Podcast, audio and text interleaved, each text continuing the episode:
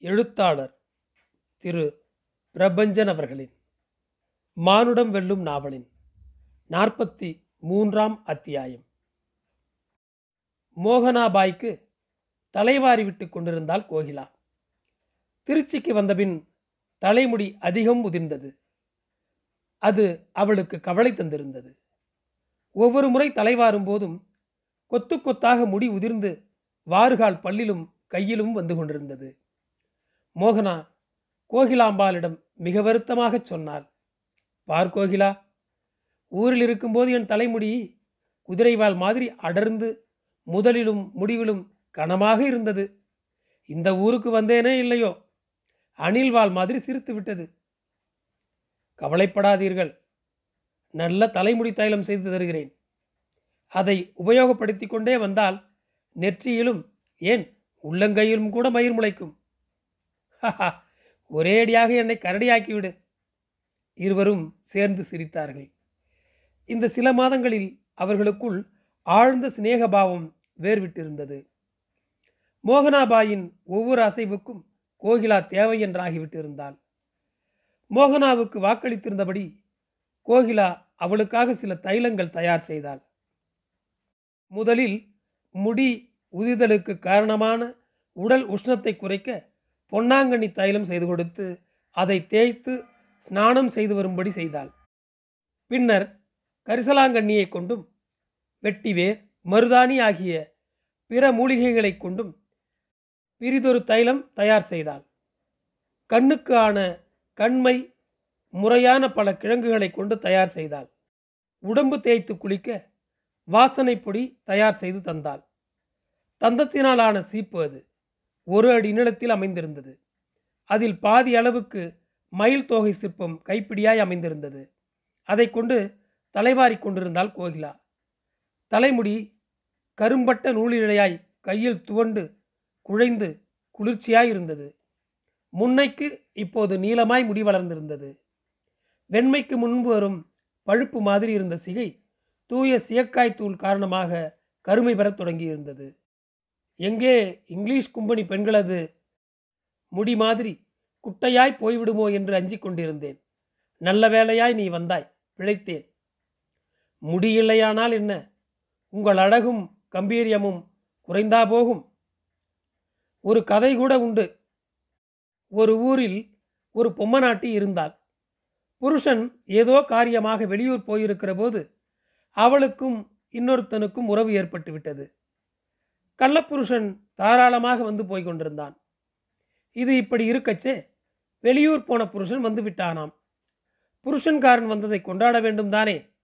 ஆகையினால் அவள் சீவி சினுக்கெடுத்து சிங்காரித்து கொண்டு பட்டுடுத்தி காசு மாலை கழுத்து சங்கிலி வைர அட்டிகை காதுக்கு தோடு மூக்குக்கு முத்துப்பல்லாக்கு வாய்க்கு வெற்றிலை என்று எல்லாம் தரித்து கொண்டு அலங்கார பூஷிதையாக புருஷன்காரனுக்கு கோழி அடித்து சோறு பொங்கி போட்டாலாம் புருஷன்காரன் சாப்பிட்டு கொண்டிருக்கிற போதே கள்ளப்புருஷன் வந்து கதவை தட்டுகிறான்.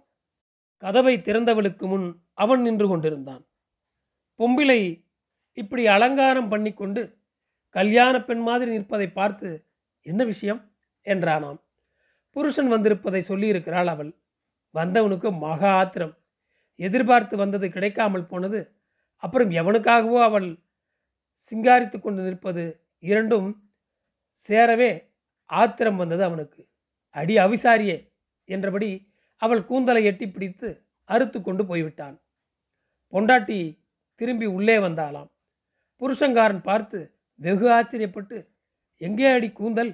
என்று வினவ நீங்க பச்சை புல்லு கருகாமே கறந்த பாலும் கெடாமே வச்ச விளக்கும் அணையாமே வச்ச குங்குமமும் களையாமே வாகா திரும்பி வந்தா என் என் வாசனை கூந்தலை சாமிக்கு தந்துடுறேன் அப்படின்னு நேர்ந்துக்கிட்டேன் நீங்களும் வந்தாச்சு.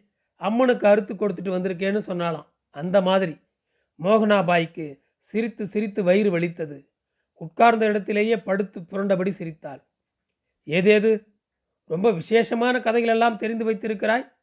அது என்னடி? அந்த பொம்மநாட்டிக்கு வந்த சாமர்த்தியம்? எவ்வளவு கணக்கா புருஷனை ஏமாற்றி இருக்கிறாள்?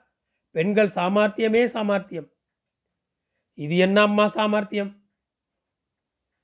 எங்கள் நாட்டுப்புறத்தில் இப்படி ஏராளமான கதைகள் வழங்கி வருகிறதே.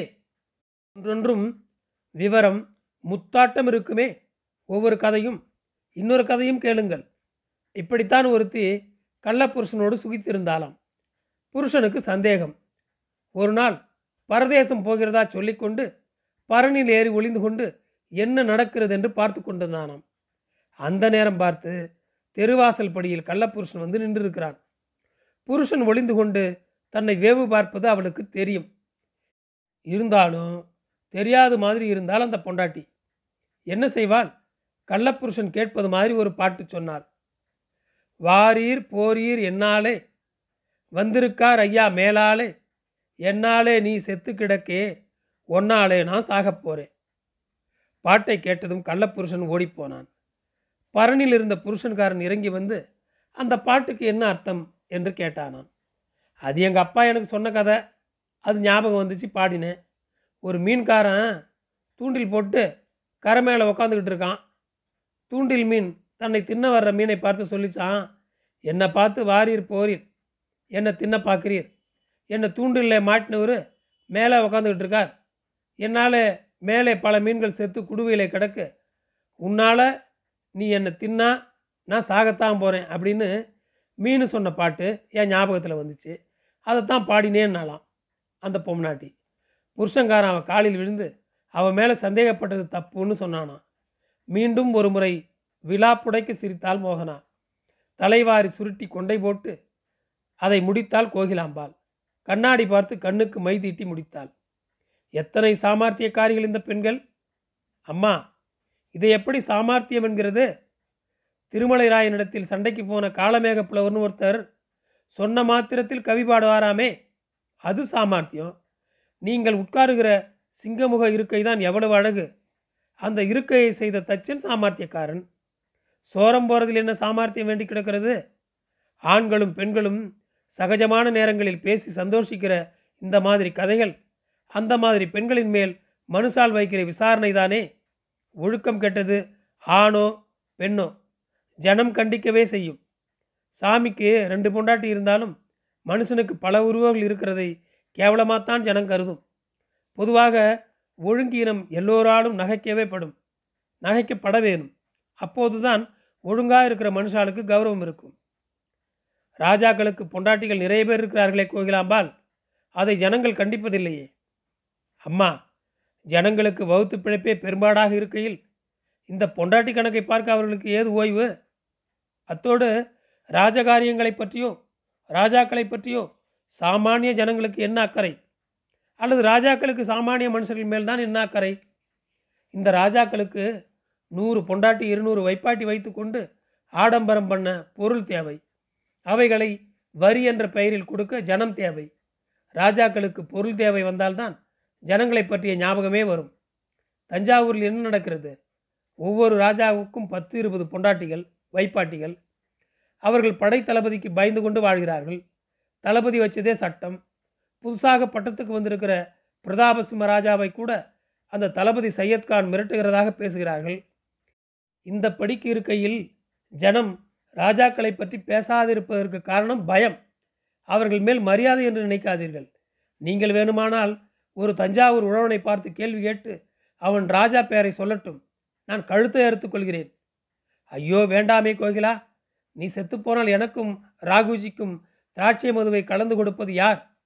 எனக்கு பிடித்தமான பாகம் பண்ணி உணவு படைப்பது யார்?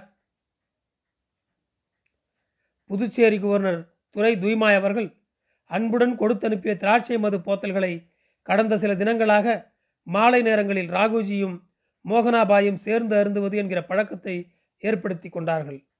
அந்தி வந்தால் மோகனா இரண்டாம் தரம் ஸ்நானம் செய்து தலைவாரி அலங்கிருதம் செய்து கொண்டு காஞ்சியிலிருந்தும் மாயூரத்திலிருந்தும் வரவழைத்த பட்டுடுத்தி தயாராவாள்.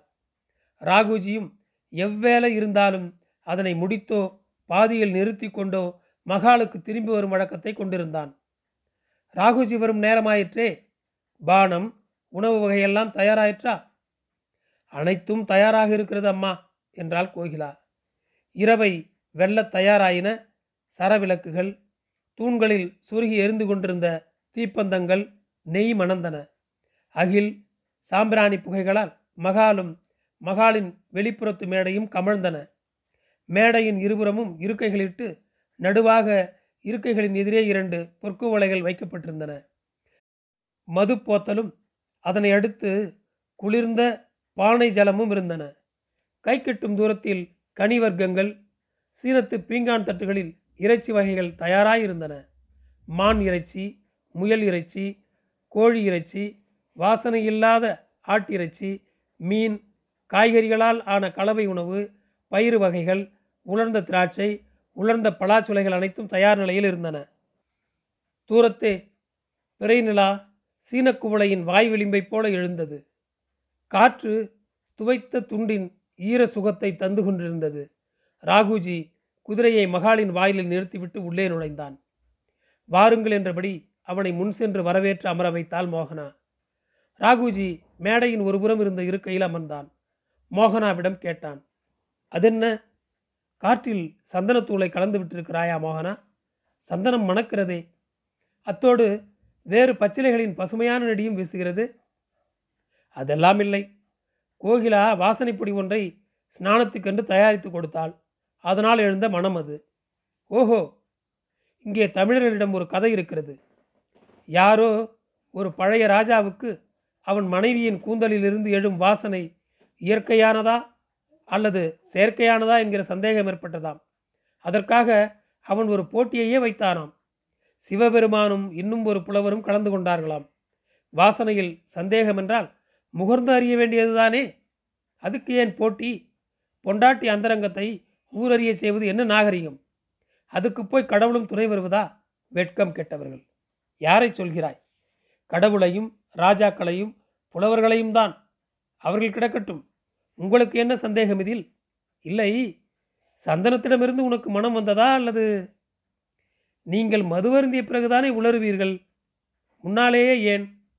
குறிப்பறிந்து கோகிலா மது போத்தலை திறந்து இருவரின் கிண்ணங்களிலும் மதுவை வார்த்தாள். இருவரும் அதை பருகினார்கள். புதுச்சேரி கவர்னர் துறை அவர்கள் நமக்கு அளித்திருப்பது மிகவும் உயர்தரமான மது. ஒரு நூறு வருஷம் மண்ணுக்கடியில் புதைக்கப்பட்டிருந்தது அப்புறம் தோண்டி எடுத்து கொணர்ந்ததாம் இந்த மது.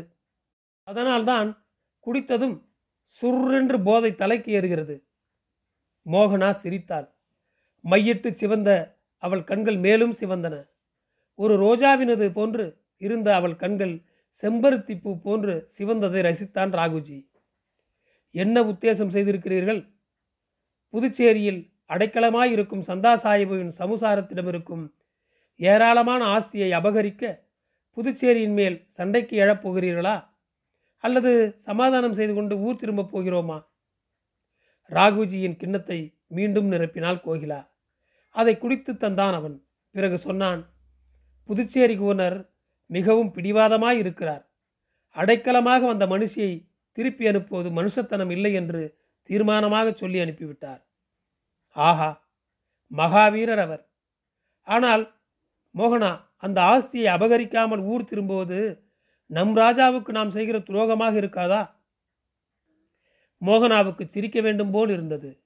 கைகளை விரித்து கொண்டும் புருவங்களை உயர்த்தியும் பரிதாபமாக அவன் தந்த வார்த்தையை உச்சரித்த விதம் அவளுக்கு சிரிப்பை தந்தது. திடுமென அவன் அரண்மனை விதூஷகனாக மாறிவிட்டது போன்று தோற்றமளித்தான். அவள் சிரித்தாள். எதற்கு சிரிக்கிறாய்? ஒரு ராஜா அடைக்கலமே உயர்வு என்கிறான். ஒரு ராஜா பொம்மநாட்டியிடம் இருக்கிற பணமே பெருசு என்கிறான். நினைக்கையில் சிரிப்புதான் வருகிறது. அவன் மௌனமானான்.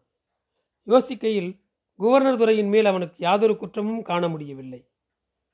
தூதர்களாக அனுப்பியிருந்த அந்த மூன்று பேரிடமும் அவர் மிக மரியாதையாக நடந்து கொண்டதோடு மட்டுமின்றி சம்பாவனைகளும் பண்ணி அனுப்பியிருக்கிறார். அதிலும் அவர் மேல் கோபம் கொள்ள முடியாது. சந்தா சாஹிப்பு என்கிற எதிரிக்கு அவர் நண்பர் என்கிற வியாஜியம் கொண்டு படையெடுக்கலாம். ஆனால் அவர் அவனுக்கு நேரடியாக எந்த உதவியும் செய்யவில்லையே. போர்க்களத்துக்கு படை அனுப்பினாரா என்றால் இல்லை. மாமன்னர் ஷாகு அவர்களுக்கு உறவாகவும் அவர் மரபில் வந்தவர்களாகிய தஞ்சை அரசர்களுக்கு அவர் துன்பம் செய்கிறாரா என்றால் இல்லை. காரைக்கால் உரிமையை பரிபூரணமாக பிரதாப சிம்மரே துய்மாதுரைக்கு தந்துவிட்டபின் நாம் தலையிட என்ன இருக்கிறது? இங்கே இருக்கிற வெள்ளை கும்பனி படைகள் யாரேனும் ஒரு ராஜாவுக்கு ஆதரவாகவோ எதிரியாகவோ தானே இயங்குகிறார்கள்? அப்படி பார்த்தாலும் துய்மா சுதேச மன்னர்கள் யாரையும் பகைக்கவும் இல்லையே. ஆனால் மராத்திய படை திருவண்ணாமலையிலும் கடலூர் பரங்கிப்பேட்டையிலும் அடித்த கொள்ளை எந்த நியமத்தின் பால்பட்டும் படை வீரர்கள் ஜெயித்த பூமியை கொள்ளையடிக்கலாம் என்றுதானே தர்மம்? ஆனால் ஓர் ஊரின் மேல் படையெடுக்க சரியான முகாந்திரம் இல்லையே வீரர்களிடம் ஆவேசத்தை காண முடியாதே. என்ன யோசிக்கிறீர்கள்? புதுச்சேரி நிலவரத்தைத்தான் யோசிக்க என்ன இருக்கிறது? அந்த குவர்னர் தர்மத்தின் வழி நிற்கிறார். அவர் மேல் படையெடுப்பது கௌரவமான விஷயம் இல்லை. மேலும் நாம் வந்தும் பலகாலமாகிவிட்டதே. சந்தா சாஹிப்பை கைது செய்வது நம் நோக்கம். அது முடிந்தது என்றவள் கோகிலாவிடம் திரும்பி கிண்ணத்தை நிரப்பு என்றாள். மது தீர்ந்து விட்டது அம்மா. புதிதாக ஒன்றை எடுத்து வாயேன். குவர்னர் துறையிடமிருந்து வந்த அத்தனையும் தீர்ந்து போயிற்று அம்மா. மோகனாவுக்கு ஏமாற்றமும் எரிச்சலும் ஏற்பட்டது. அவள் ராகுஜியை நோக்கி உடனே புதுச்சேரி குவர்னருக்கு ஆட்களை அனுப்பி மேலும் மது வாங்கி வரச் சொல்லுங்கள் என்றாள். ராகுஜி அதிர்ச்சி அடைந்தான் என்ன சொல்கிறாய் மோகனா? குவர்னரிடம் மேலும் மது கேட்பதா? எதிரியிடம் போய் யாசகம் கேட்பதா? மராத்தியருக்கே அது கௌரவ நாசம். மோகனாவுக்கு கோபத்தால் கண்கள் மேலும் குடம்பாகி சிவந்தன. யாசகமோ தர்மமோ எனக்கு தெரியாது. எப்படி பெறுவீர்களோ எனக்கு தெரியாது. கேட்டு பெறுவீர்களோ திருடி அடைவீர்களோ நான் அறியேன். எனக்கு நாளைக்கே மது வேணும். மோகனா எழுந்து வேகமாக தன் அந்தப்புறம் நோக்கி சென்று மறைந்தான் ராகுஜி சமைந்து போய் அமர்ந்திருந்தான். நன்றி. தொடரும்.